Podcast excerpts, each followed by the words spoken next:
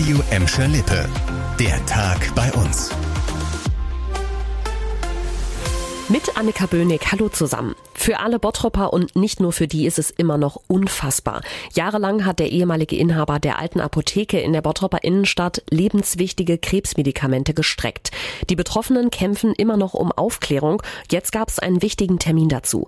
NRW-Gesundheitsminister Laumann hat einige Betroffene zu einer persönlichen Videokonferenz eingeladen, um ihnen die Ergebnisse einer Studie zu präsentieren. Darin wurden die Krankheitsverläufe von Krebspatienten verglichen.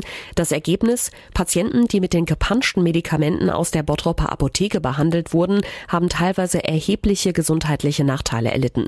Sie brauchten mehr Infusionen zur Behandlung ihrer Krankheit und bei Brustkrebspatientinnen entstanden schneller wieder Tumore.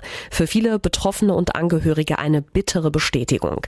Nicht untersucht wurde in der Studie, ob das auch insgesamt zu einer höheren Sterberate geführt hat. Der Pfusch-Apotheker ist zwar zu zwölf Jahren Gefängnis verurteilt worden, es konnte aber bis jetzt nicht geklärt werden, wie schädlich seine Taten für die Betroffenen Betroffenen genau waren. Click and Meet, Click and Collect, Test and Meet.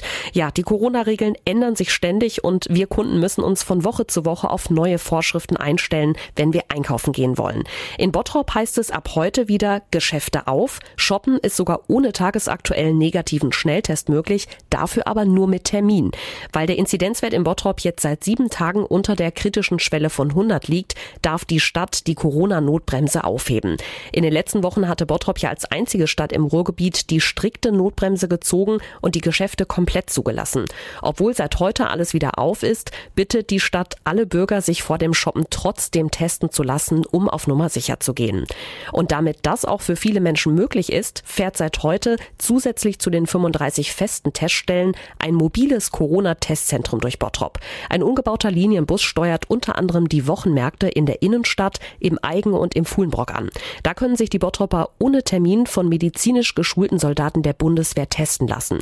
Zum Auftakt stand der Testbus heute Vormittag am Pferdemarkt und hat schon ordentlich Leute angezogen. Knapp 100 Abstriche wurden während der Marktzeit gemacht.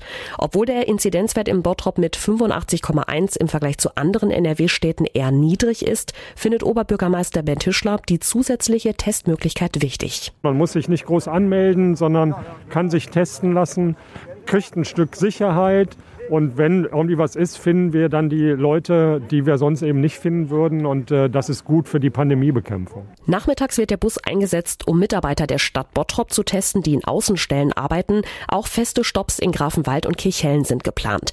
Die bisher feststehenden Termine des Testbusses könnt ihr auf radioemschalippe.de nachlesen. Lange Schlangen gibt's im Moment nicht nur vor den Corona-Teststellen bei uns, sondern auch vor den Tafeln. Seit Beginn der Pandemie sind immer mehr Leute auf die kostenlosen Lebensmittel angewiesen, die durch Corona ihren Job verloren haben oder wegen Kurzarbeit weniger Geld im Portemonnaie haben. Für die Gelsenkirchener Tafel gab es jetzt mitten in der Krise eine wichtige Finanzspritze. Die Volksbank Ruhr-Mitte hat einen Spendencheck in Höhe von 10.000 Euro überreicht. Mit dem Geld kann die Tafel ihre steigenden Betriebskosten zahlen. Während in anderen Städten nämlich einige Tafeln Stellen ihre Arbeit in der Pandemie unterbrochen haben, sind in Gelsenkirchen alle sechs Ausgabestellen geöffnet geblieben. Jeden Tag werden rund zweieinhalbtausend Haushalte mit Lebensmittelspenden versorgt. Damit diese wichtige Arbeit weitergehen kann, ist die Tafel dringend auf Spenden angewiesen. Das war der Tag bei uns im Radio und als Podcast. Aktuelle Nachrichten aus Gladbeck, Bottrop und Gelsenkirchen findet ihr jederzeit auf radio und in unserer App.